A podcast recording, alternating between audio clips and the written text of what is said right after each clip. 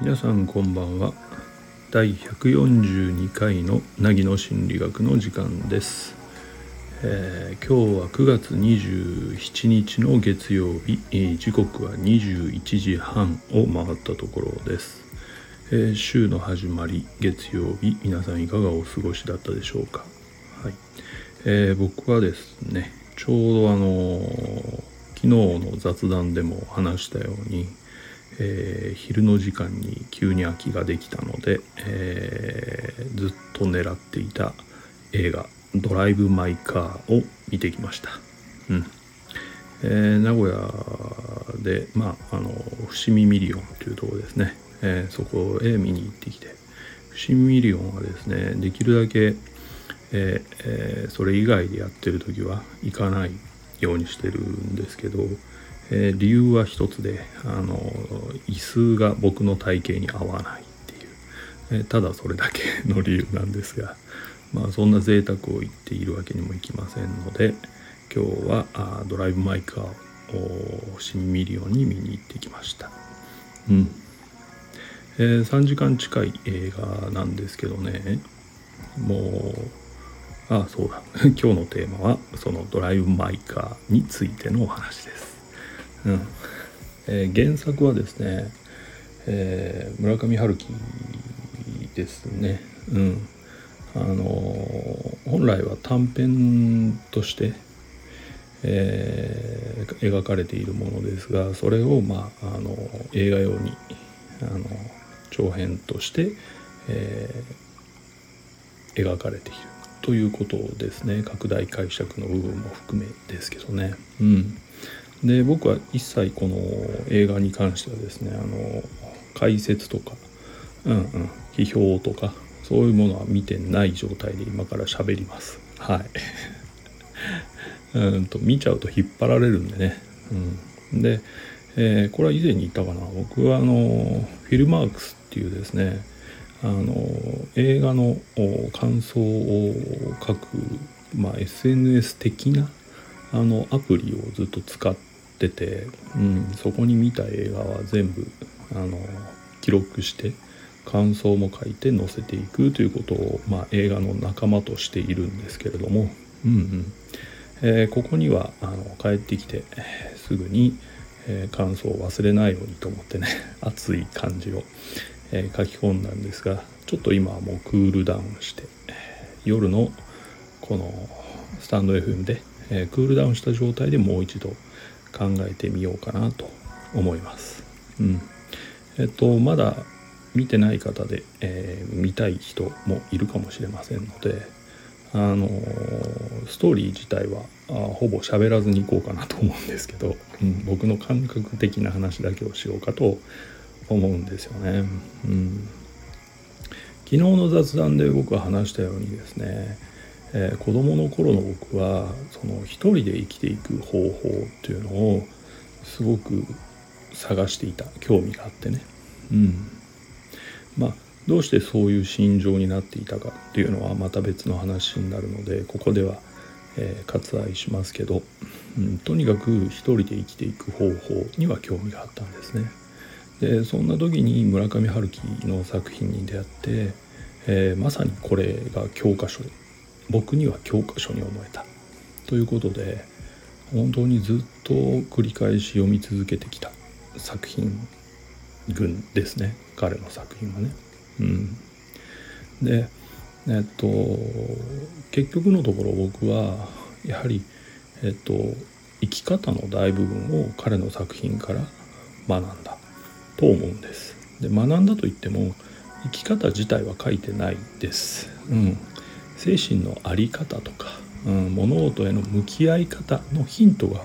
ところどころに書いてあるだけですからあとはそれを自分流にあの解釈して膨らましてで、えー、腑に落としていくという形で、えー、教科書的に使ってきたというだけですから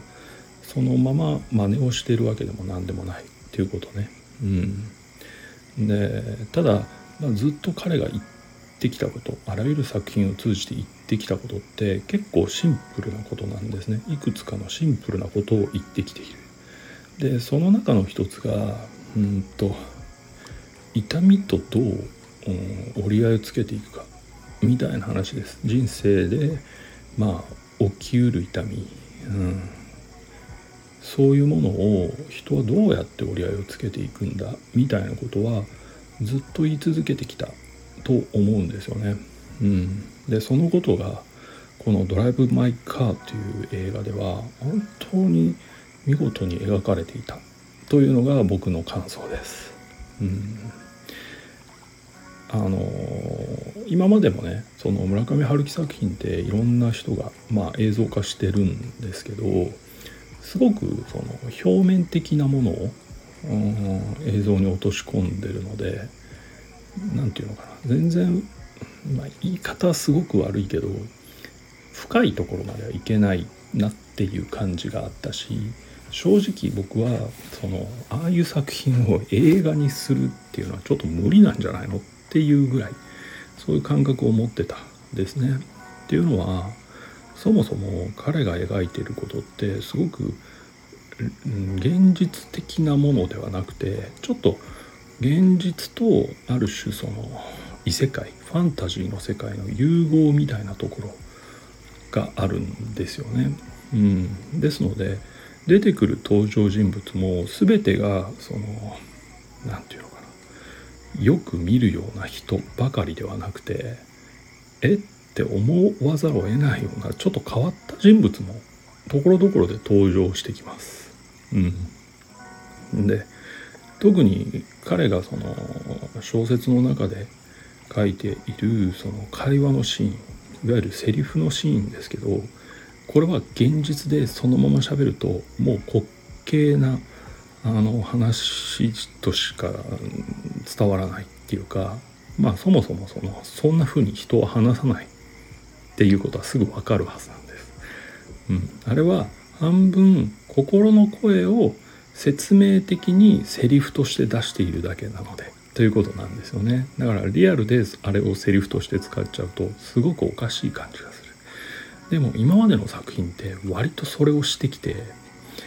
聞いてて恥ずかしくなるぐらい滑稽だったんですよね。うん。でもね今回の「ドライブ・マイ・カー」に関してはあのすごくそのセリフの意図通りのえっと喋り方っていうか、うん、俳優さんが徹底してそれをやっててそれがすごかったなと思うんです。で僕が最近僕の中ですごい一大ブームとなっている西島さんですね。西島さん大好きなんですけど最近。まあ彼が主役ですが西島さんをはじめとして本当に出てくる役者さんがですねもう多分ギリギリです心の声をそのまま言葉にした時に滑稽に聞こえないギリギリのラインまでトーンを落として喋ってるんですよ。これがすごかったなと思います。うんでそのおかげで、えー、っと僕はですねまあその映画の中で起きている出来事を、